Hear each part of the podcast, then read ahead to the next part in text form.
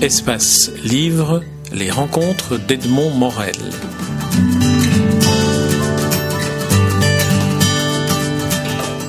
Stéphane Guertin, nous nous rencontrons dans le cadre du 13e Festival interculturel du conte du Québec à Montréal. Et euh, je suis très euh, heureux et euh, impressionné de vous rencontrer, vous qui avez obtenu la médaille d'or au 7e jeu de la francophonie en racontant, entre autres, un de vos contes que nous avons eu le plaisir d'entendre hier, qui s'appelle, qui porte le titre de Le loup de la fontaine. Alors, on va peut-être partir de, de ce loup-là pour parler de de ce qu'est le conte. Euh, j'ai eu le sentiment, en, le, en vous écoutant, en vous voyant, que d'une certaine manière, comme toujours dans le conte, il y a un point de départ qui est le réel, qui est une histoire vraie, et puis la métaphore surgit. La métaphore dans le, mm-hmm. dans le cas d'espèce, c'est la, la, la, la, tolérance qui s'installe entre les classes sociales, et puis il y a l'invention constante que vous ajoutez en utilisant toute une série d'accessoires. Alors racontez-nous ça avec vos mots à vous de l'intérieur. euh, ben effectivement, il y a plusieurs choses dans, dans le loup de la fontaine. Il y, avait, il y avait, plusieurs volontés à travers euh, l'idée de, de, recréer cette histoire-là sur scène. Euh, il y avait d'abord la passion, mais je pense que ça prend ça. Pour vouloir raconter une histoire sur scène, il faut, à mon avis, être passionné de cette histoire-là, euh, sentir que on se doit de raconter cette histoire-là.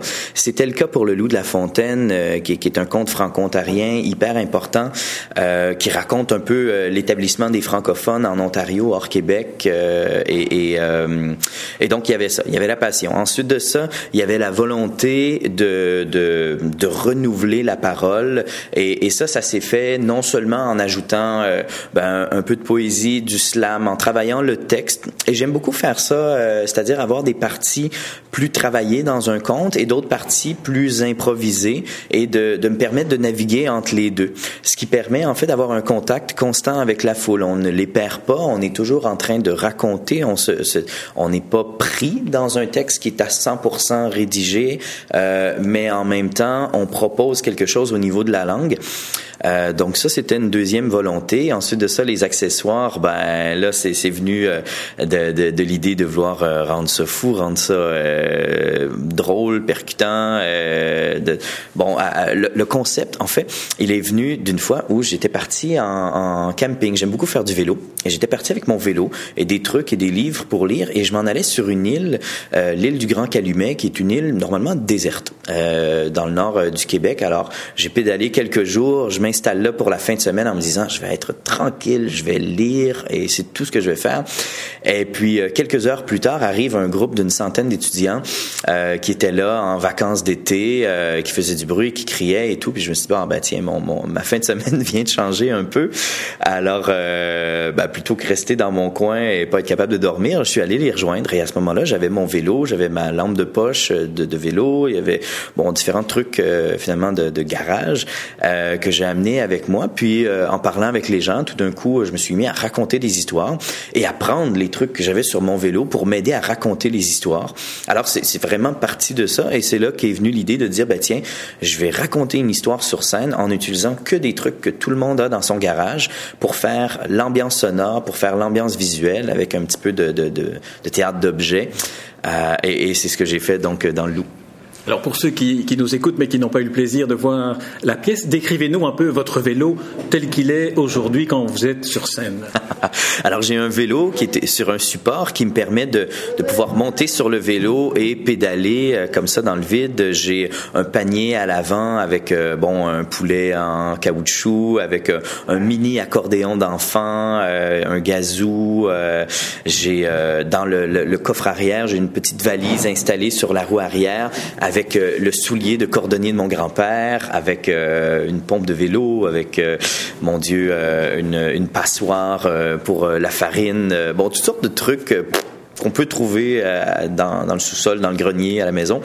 Et, et, et donc, j'utilise tous ces petits objets-là au fur et à mesure pour faire euh, différents effets sonores euh, surprenants. Je veux dire, la pompe de vélo devient un hélicoptère, elle devient euh, également le, le, le, train qui passe, oui, avec une cigarette électronique dedans. Bon, il y, a, y, a, plein de trucs comme ça qui sont venus durant la préparation où on s'amusait, puis je me disais, mais qu'est-ce qui pourrait faire un train? Puis là, ben, testais plusieurs trucs, puis ça marche, ça fonctionne fonctionne pas. Puis un mois plus tard, tu as l'idée, ah ben oui, je vais prendre ça. Puis bon, Alors hier, euh, pendant le cadre de, de ce festival, euh, l'endroit où la représentation s'est donnée était un musée et la salle multimédia d'un musée, donc quelque chose qui est à la fois très moderne avec des projections d'ombre, mhm. très ancien avec un site archéologique euh, mhm. au sol, et puis une espèce de soucoupe volante. J'imagine que ça a dû stimuler votre euh, performance. Euh, ben, je sais pas si ça a stimulé la performance, mais ça, ça a clairement euh, euh, amené euh, peut-être une, une, une, façon nouvelle de présenter le spectacle parce qu'il y avait une grande distance en fait entre la scène qui était un peu flottante en plein milieu de l'espace, les spectateurs qui étaient aussi flottants dans des estrades en haut. Ah oui, c'était vraiment, on était dans l'espace là. c'était particulier à, à ce niveau-là. Au niveau des éclairages, bon parce que quand je fais le spectacle ici euh, au Canada, ben j'ai un technicien qui fait des éclairages avec moi pour bon ajouter une petite plus-value au spectacle. Au niveau des ombres, D'habitude, je me promène avec euh, des grandes toiles derrière qui me permettent de faire exactement les ombres dont j'ai besoin avec la petite lumière de vélo que j'ai. Euh, mais là, c'était pas possible parce que je jouais sur une pastille euh, minuscule. On pouvait pas mettre de décor là-dessus et il y avait effectivement un écran qui faisait 180 degrés derrière moi, un immense écran de de de, d'IMAX, un truc comme ça.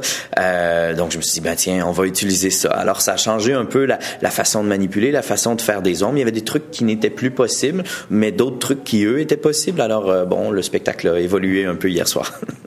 Alors j'aimerais qu'on revienne à, l'histoire du conte pour vous. Comment, alors qu'on sait que vous êtes musicien, vous êtes chanteur, vous êtes baryton, et je l'ai euh, vous êtes violoniste, vous êtes acteur, vous êtes comédien, vous avez joué dans des séries télé. Euh, comment est-ce qu'à un moment donné vous êtes dit, mon moyen d'expression c'est le conte et je trouve dans le conte ce que je ne trouve pas ailleurs ben, c'est arrivé la, première fois où j'ai commencé à faire du conte. Euh, c'est-à-dire, euh, moi, c'est des amis qui m'ont invité comme ça, euh, de façon impromptue, à me dire, ben, est-ce que tu voudrais présenter dans deux jours? Il nous manque quelqu'un. Alors, il y avait le, le, stress de vouloir présenter ça. Puis au début, je leur ai dit non parce qu'effectivement, bon, j'étais chanteur, auteur, comédien, je faisais d'autres choses.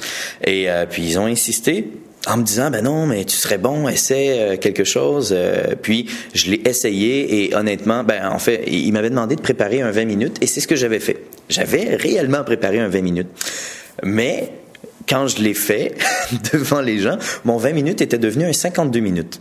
Parce que je me suis beaucoup amusé. C'est un format télévision aussi, le 52 minutes. euh, je l'avais pas vu comme ça, mais effectivement. Et, donc, euh, c'est ça, je me suis beaucoup amusé et j'ai adoré ce contact-là avec la foule. Et, c'était à ce moment-là, ce soir-là, pour moi, impossible de faire ma vie sans le conte. J'avais beaucoup trop aimé ça. Euh, et puis donc, euh, après ça, ben, j'ai créé différents spectacles. Mais il y a eu des moments de pause aussi. Il y a eu des moments où, parce que ça fait environ dix ans que je compte, mais il y a eu une année ou deux où j'ai pas fait de spectacle du tout. Puis après ça, whoop, il me venait une idée. J'avais le goût de raconter telle histoire. Je recréer un nouveau spectacle. Donc le conte est arrivé un petit peu euh, sur le côté. Je fais aussi partie d'un groupe euh, d'improvisation euh, qui s'appelle l'Improtéine, qui où on fait des spectacles spontanés et c'est la foule qui nous donne des défis à faire. C'est pas la, ligue d'impro traditionnelle. et, et cette expérience-là d'avoir présenté maintenant près de 800 spectacles d'improvisation où à chaque fois qu'on monte sur scène, on n'a aucune idée ce qu'on va faire, mais aucune idée. et des fois, c'est devant des, grosses foules de, de 1000 personnes, tout ça, et, vraiment, il y a un stress immense à se dire, mais je veux pas avoir l'air con devant autant de gens. Euh, mais en même temps, ça a stimulé chez moi l'énorme le, le, plaisir à me laisser sur une euh, sur une corde raide. Et c'est ce que le conte m'apporte aussi.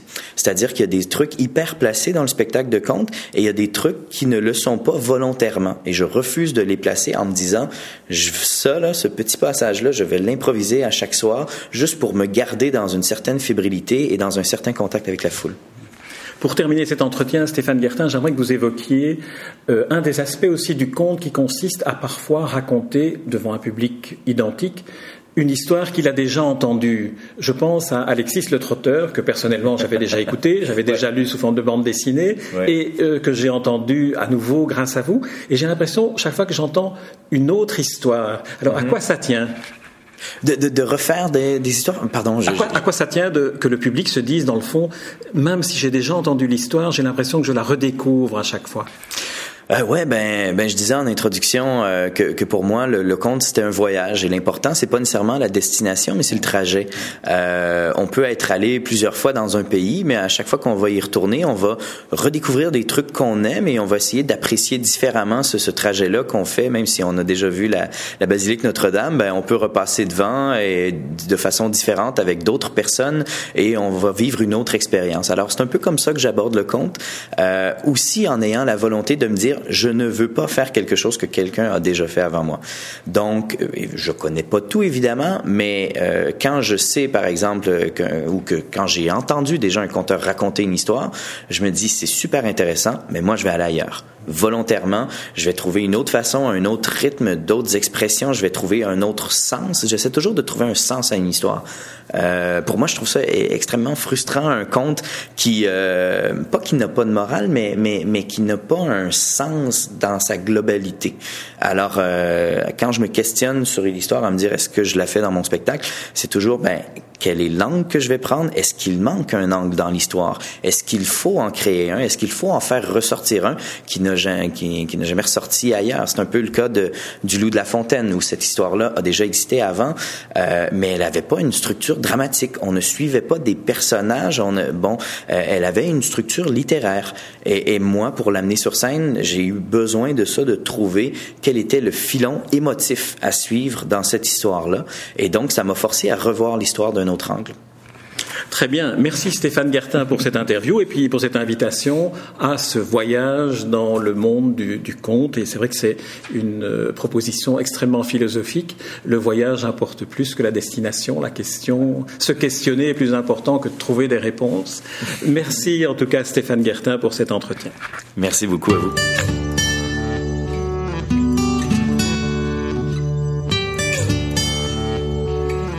Espace Livre, les rencontres d'Edmond Morel.